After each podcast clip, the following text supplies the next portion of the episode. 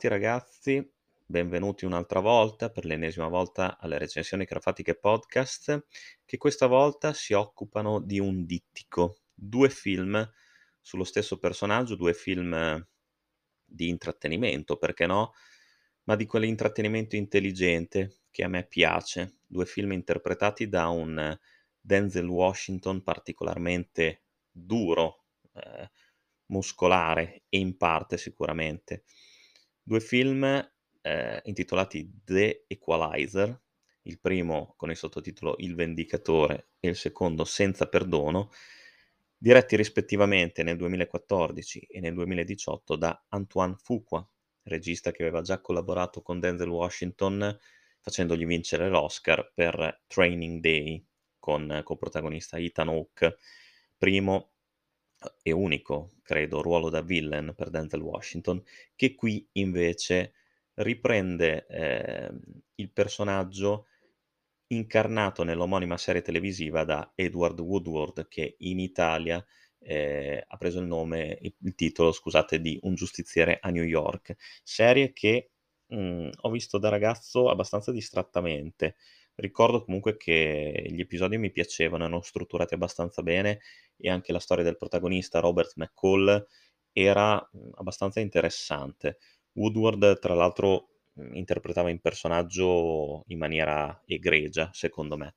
Poi non sono mai riuscito a seguirla fino alla fine costantemente, di questo me ne dispiaccio, magari la recupererò in home video se c'è un'uscita dedicata. Adesso magari andrò a spulciare su Amazon o in siti comunque simili.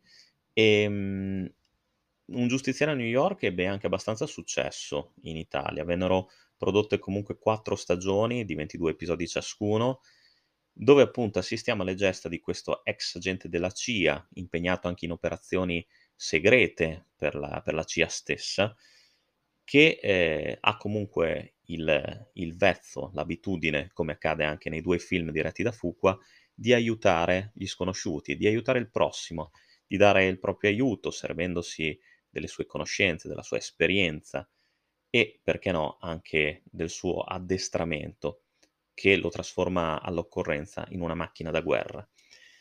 Allora, non ero molto convinto mh, mhmm, quando mi stavo per approcciare alla visione di Equalizer, nel senso che pensavo che fosse una risposta abbastanza blanda alla saga di John Wick, anch'essa giunta al quarto capitolo, secondo me anche abbastanza stancamente. Però, insomma, c'era Denzel Washington come protagonista. È vero che eh, è un attore ormai non più giovane, quindi lo ritenevo anche un pochino bollito per un ruolo del genere, per eh, il buono che comunque riesce a essere anche cattivo e sanguinario all'occorrenza, quando si tratta di difendere la giustizia e di vendicare i soprusi o la morte dei, dei suoi amici. Beh, mi sono dovuto ricredere comunque perché The Equalizer ha molte frecce al suo arco e le scaglia tutte centrando l'obiettivo, secondo me. Per quanto comunque le trame siano già viste in entrambi i film, per quanto comunque ci si trovi da, di fronte a un action movie che non ha Mhmm, niente di particolarmente nuovo, sicuramente va detto che il protagonista è azzeccato. E ripeto, Denzel Washington è in parte interpreta Robert McCall eh, senza far rimpiangere Woodward. E la storia, specialmente nel primo capitolo, mhmm, risulta parecchio interessante.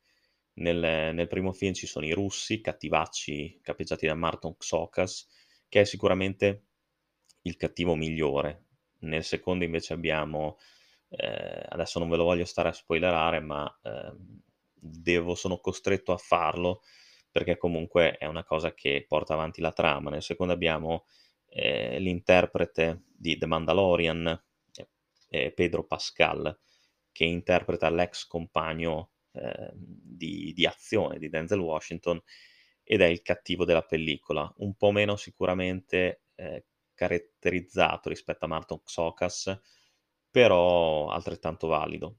Diciamo che nel secondo film l'azione si ingigantisce di più, abbiamo delle scene forse anche un po' più inverosimili, però è un seguito, tra l'altro il primo, interpretato da Denzel Washington, che non aveva mai fatto seguiti delle sue pellicole, È un seguito che comunque si guarda volentieri. Entrambi i film hanno una durata di circa 2 ore, il primo anche un po' di più se non sbaglio, e l'impronta che viene data a tutti e due è la stessa. Denzel Washington rimane sulle sue, è un personaggio che comunque interviene quando c'è bisogno, ma successivamente fa perdere le sue tracce.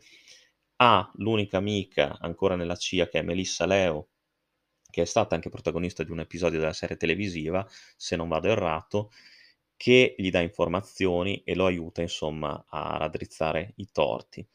E nel cast è presente anche un abbastanza bravo Bill Pullman nel ruolo del marito di Melissa Leo e ehm, nel primo capitolo Denzel Washington deve aiutare eh, la prostituta Chloe Grace Moretz, già vista nel duetto di Kick-Ass e nel recente Tom e Jerry. Nel secondo invece deve vendicare la morte di Susan, di Melissa Leo. E, um, I due film, ripeto, possono essere visti anche non consequen- in maniera non conseguenziale. Però ecco, il primo sicuramente è quello a cui rimango più legato perché l'atmosfera è molto più cupa. È un film action che si prende i suoi tempi eh, e lo fa anche attraverso dei dialoghi che secondo me sono stati scritti benissimo. Un film che si ambienta soprattutto di notte e ci regala una città veramente minacciosa, veramente ehm, inquietante sotto certi aspetti, una città di cui però Denzel Washington non ha paura. E nel secondo, ripeto, l'azione è un po' più enfatizzata, le scene di action sono molto più numerose, sicuramente anche per soddisfare il pubblico che ne voleva di più. Entrambi i film hanno incassato abbastanza bene, infatti questo dittico poi si trasformerà in un trittico perché The Equalizer 3 è previsto in uscita per autunno di quest'anno, dove fra l'altro Denzel Washington eh, reciterà nuovamente insieme a Dakota Fanning, già protagonista con lui nel bellissimo Man on Fire di Tony Scott, che vi consiglio di vedere se non avete mai, mai visto. E ehm, la colonna sonora, le musiche di Harry Gregson Williams con il tema principale di Equalizer sono eh, assolutamente azzeccate per il tono del film, che è un film che sicuramente potrà gasare i fan dell'action movie, ma ripeto, è quel genere di azione messa in scena intelligentemente, con un montaggio che non è mai frenetico.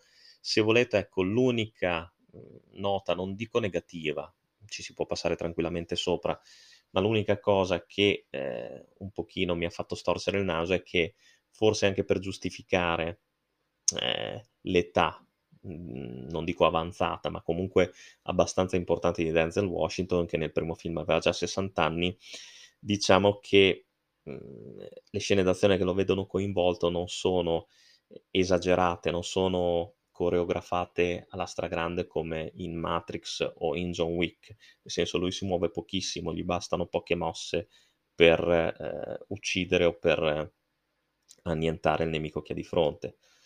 Questo perché forse evidentemente non, non volevano, diciamo, muoverlo troppo, non poteva dare quella prestanza fisica che forse il personaggio avrebbe richiesto un po' di più. Però, ripeto, eh, il suo Robert McCall è perfettamente, perfettamente rende, rende perfettamente sullo schermo. Anche se, diciamo, mi sarebbe piaciuto eh, vederlo un pochino più fragile, un pochino più in difficoltà in certi momenti, mentre invece effettivamente non c'è storia contro di lui, cioè non c'è nessun nemico che gli resista più di 30 secondi. Infatti è anche interessante il fatto che prima di ogni scontro lui eh, attivi il cronometro del suo orologio per eh, verificare in quanto tempo riesce a sgominare gli avversari. Ed è anche interessante la scelta registica di come eh, lui guardi i dettagli, queste inquadrature eh, dell'occhio ravvicinato che riescono a cogliere ehm, gli aspetti che lo porteranno eh, all'attacco, insomma, e quale nemico colpire per primo, insomma, come colpirlo.